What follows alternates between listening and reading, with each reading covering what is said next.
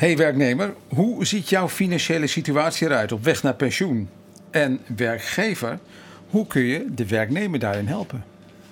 Ik ben Jaak. En ik ben Roelof. Doordenken over werk en pensioen. Goh, Roelof, daar gaan we weer. Daar gaan we weer. Ja, nou, wij uh, hebben natuurlijk de uitdaging om uh, mensen een beetje verder te helpen op weg naar pensioen. En een van de dingen is natuurlijk financiën. Ja. Dat is een beetje jouw ding, toch? Dat, dat is een beetje mijn ding, ja. Een beetje heel erg mijn ding. Als financieel planner, dat klopt. Ja, geld, ja, waar gaan we het vandaag over hebben? Hoe, hoe kun je nou inzicht krijgen in wat je nodig hebt en waar je je prettig bij voelt? Dat is een vraag die ik altijd tegenkom. Want ja, je denkt je hebt het over geld. Maar eigenlijk heb je het over het leven van mensen en hoe ze het liefst willen leven. En ja, dat heb je natuurlijk ook op weg naar pensioen en ook tijdens je pensioen. Dat hoe, het... hoe, kunnen mensen daar dan naar achter komen, Roelof? Hoe, hoe, hoe, hoe, gaat dat? Nou ja, je hebt natuurlijk een, een, aantal potjes. Hè? Want ja, eh, mensen zijn gewend om geld binnen te krijgen als salaris. En dat vervolgens uit te geven. En dan uh, ken je wel de kreet van als er aan het einde van je geld nog zoveel maand over is. Ja, ja. nou, als er maar wat over was, toch? Als er maar wat over is, ja precies. Nou ja, dat, kijk, wat ik wel heel veel merk is dat mensen toch wel uh, ja, leven naar wat er binnenkomt. Alleen dat is eigenlijk niet genoeg. Hè? Want je moet eigenlijk iets sparen. Ja. En, en, iets gespaard ook, hebben. Ja, en wat je ook ziet, Roelof, is volgens mij dat er maar heel weinig mensen echt de details kennen. Ze leven ook een beetje bij uh, de Ach. dag. Hoewel volgens mij er wel steeds meer mensen zijn die richting pensioen gaan die zich daarvoor interesseren. Dat, dat klopt. Mensen maken zich ook zorgen en, en, denken van ja, wat betekent dat nou eigenlijk voor mij? Stel dat ik nou een dag minder zou gaan werken of eerder met pensioen ga, kan ik dat eigenlijk wel betalen? Ja. Dus die vragen krijg ik dan. En dan eh, is het een kwestie van rekenen inderdaad, van wat voor effect dat nou heeft.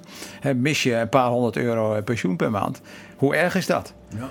En, en, kun je dan nog leven en misschien dat, dat je gewoon nog geld overhoudt. Maar de meeste mensen, daar begint het mee, weten niet hoeveel ze uitgeven. Nee. En dat is geen schande, maar dat is gewoon zo. Ja. Ik bedoel, vind jij het leuk om uh, je bankrekening na te pluizen en denken, oh, heb ik weer zoveel nee. uitgegeven? Nee, jij, jij weet, ik heb natuurlijk in pensioen gewerkt en ik heb wel eens iemand aan de tafel gehad die inderdaad zei, ik moet nog twee jaar, hè, daar hebben wij het wel eens eerder over gehad. Ik moet nog twee jaar? Ik moet nog twee jaar. Hè.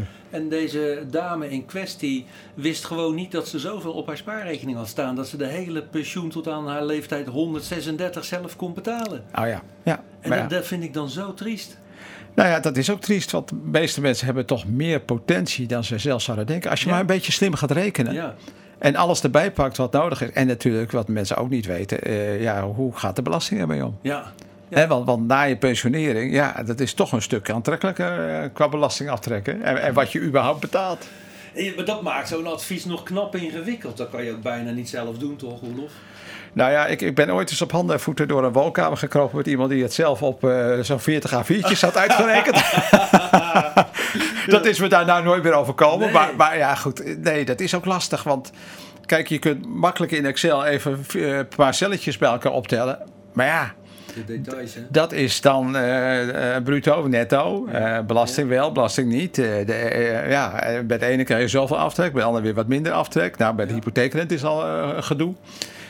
Dus ja, dat is niet zo eenvoudig. Nee, ik denk ook voor een werkgever niet. Want die werkgever die beseft, ik kan pas met een werknemer overleggen als die die details weet. Precies, want als de werknemer weet waar die, waar die staat, financieel ja. gezien, ja. dus, dus wat hij kan en, en welke mogelijkheden vervolgens ook in de toekomst zijn, ja, dan kan die werkgever ook beter een plan uitstippelen met die werknemer. Ja. De, dus de werkgever is er heel veel bij gebaat om een, uh, ja, een werknemer te hebben die zijn situatie goed kent. Ja. Ja, in Nederland zijn we goed om allemaal regelingen te ontwikkelen. Zo zie je in CEO's heel vaak nu opkomen de generatieregeling. Dan kan je minder werken, je pensioenopbouw gaat ja. door.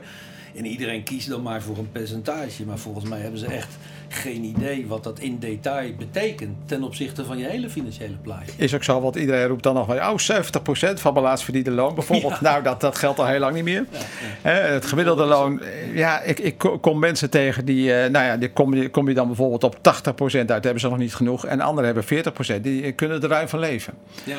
Dus ja, dat, dat speelt natuurlijk ook. Dus, dus ja, als je een goede pensioenanalyse maakt, en dat klinkt een beetje hoogdravend, maar als je dat uh, een beetje slim doet En dat kan natuurlijk met heel veel software, kun je dat heel goed doen als de, als de garbage maar er niet is. Dus garbage in, garbage out. Dus als er maar goede gegevens in zo'n eh, softwaremodel worden geladen, ja, dan kun je toch al vrij snel kun je heel goed beoordelen of iemand wel of niet financieel gezond is. Ja, en volgens mij, Roelof, als je dat dan samen doet, hè, als je als werkgever zegt, ik ga je daarbij helpen en ik ga je ook alvast meegeven wat er in jouw rechten uh, mogelijk is. Hè? Lees wat er in jouw CEO staat aan mogelijkheden. Dan zou je denk ik in zo'n berekening dat ook een beetje kunnen voorrekenen. Je kunt dat helemaal voorrekenen. Wat dat voor iemand betekent. Wat hij netto overhoudt. Hè, op weg naar pensioen. En, en ook al tijdens pensioen. En dan kun je ja, samen, werkgever en werknemer, kun je beslissingen nemen. En dat, dat is natuurlijk wel heel mooi. Want als werkgever heb je dan iemand die ook de rust heeft. Want dat zie ik dan wel. Ja. Er ontstaat heel veel financiële rust. En, en als iemand dan lekker in zijn vel zit en weet van oké, ik kan, nou ja, ik kan drie dagen werken of vier dagen en, en ik heb het nog helemaal naar mijn zin en ik word niet ziek, want ja, eh, ik kan ook andere dingen doen. En die werkgever, hey, die ziet dat. En die ziet een, een, een blije, gezonde werknemer. Ja. ja, hoeveel is dat niet waard? Nou, het is eigenlijk heel logisch, hè? want uh, uh, iedereen snapt dat je eerst moet weten hoe hoog je hypotheek is voordat je een huis koopt.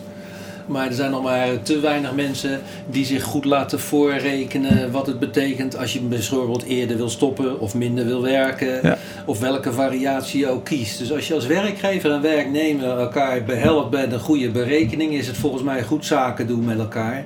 En dan kom je dicht bij elkaar. Ja, en als je samen dat inzicht hebt, ja, dan kun je de toekomst aan.